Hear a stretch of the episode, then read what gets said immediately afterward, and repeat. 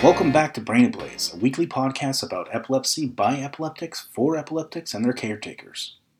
I'm your host, David Clifford. Thank you for tuning in to this episode as we cover the dangers of depression and epilepsy. So get a cup of coffee and find a nice, safe place, because this episode might get a bit brutal. I'm not a medical expert. I'm just somebody that has struggled with ins and outs of epilepsy for almost three decades. My hope is that this podcast can provide insights that listeners just cannot get through existing support structures. Though it is often ignored, depression is a real problem. Recently, a host of celebrities have come forth to talk about their struggle with depression and how it has affected their lives. For example, here is Kristen Bell, the star of Disney's Frozen 2. I also struggled a lot with anxiety and depression. Mm-hmm. My mom sat me down when I was probably 18 and she said, There is a, a, serotonin imbalance in our family line, and it can often be passed from female to female. It certainly affected my mom and broke her a little bit, but she's a nurse and she had the wherewithal to recognize that in herself when she was feeling it. And when I was 18, said, if you start to feel like you are twisting things around you and you start to feel like there is no sunlight around you and you you are paralyzed with fear this is what it is and here's how you can help yourself. And I've always had a really open and honest dialogue about that especially with my mom which I'm so grateful for. And I, you know, got on a prescription when I was really young to help with my anxiety and depression, and I still take it today, and I have no shame in that. And Dwayne The Rock Johnson, the recent star of, well, everything. I found that with depression, one of the most important things you could realize is that you're not alone. You're not the first to go through it. You're not going to be the last to go through it. And oftentimes it happens. You just you feel like you're alone and you feel like it's only you and you're in your bubble and and I wish I had someone at that time who who could just pull me aside and hey, it's to be okay. It'll be okay. So I wish I knew that. Just got to remember. Hold on to that fundamental quality of faith. Have faith that on the other side of your pain is something good. While one might say both of these people are just big Disney actors, they're just touting the line. Well, how about Bruce Springsteen? In his 2016 autobiography, Born to Run, Springsteen described how his fight with depression ultimately fueled his work. So if a princess, a demigod, and the boss all say depression has affected them, shouldn't we all agree that it can affect anyone? In fact, the incidence of depression in epileptics is much higher than in the general population. One out of three epileptics has had a major depressive episode. Scarier is the risk of suicide. It has been estimated to be 10 times higher than that in the general population. When I saw an article suggesting researchers don't know why the rates were so high in epileptics, I immediately thought the answer was just pretty clear. We are having seizures. After a bit of digging, I realized that just like everything else in life, it isn't that simple. Medication we take often has the side effects that cause symptoms that resemble depression. Other symptoms, like irritability or confusion, indirectly affects our lives, chipping away at our mental health. Epileptics are not alone in experiencing the increase of incidence of depression. In fact, when comparing to the general population, depression is significantly higher in any population that exhibits a brain disorder. Stroke, Parkinson's disease, dementia, MS, as well as epilepsy, has the ability to affect our brain. This means that Areas that we use to regulate our emotions are vulnerable.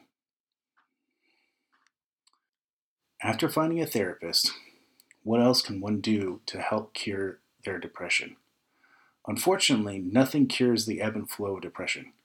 it is often just a matter of keeping the tank from running dry during the dips. One of the major ways we can do this is by maintaining a proper sleep cycle. Getting to bed and waking up at the same times each day helps provide a regimen that lays the foundation on which the rest of your day sits. Another is through regular exercise. Well, this is something that I struggle with actually.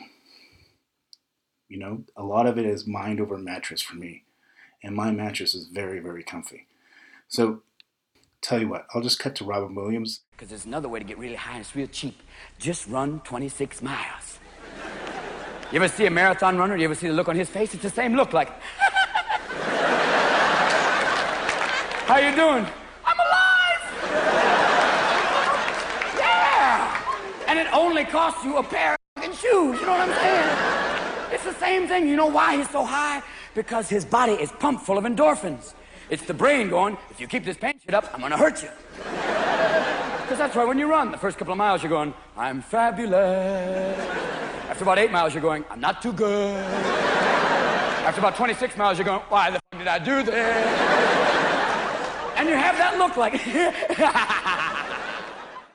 that clip was from his 1986 special, A Night at the Met. Robin Williams tragically lost his fight with depression after committing suicide in 2014. I've actually had a seizure at the gym. If the thought of the gym makes you uncomfortable, plenty of alternative no gym workouts can be found on YouTube. In fact, we included one at brainablaze.com. Eating healthy is another big factor. Remember what your grand aunt repeatedly told you? You are what you eat. That old adage is still great advice. Are there any suggestions that you might give to someone who is dealing with depression? I would love to hear them on Twitter or Instagram. The one tip I would personally provide is to stop focusing on the pure number of seizures you have in a day, week, month, or year. I often fall into this trap. If the number of seizures goes up, I feel terrible. If it is going down or stays the same, I'm happy. For the 30% of us where medication doesn't control our seizures, Placing your emotional health on an event that on the best of days seems random isn't healthy. Instead, I try to focus on my mood. If the rate of my seizures suddenly increases, am I hopeful that I can find a recent change in my lifestyle that could have triggered the increase? While recording your mood each day, take a special note if you experience these indicators.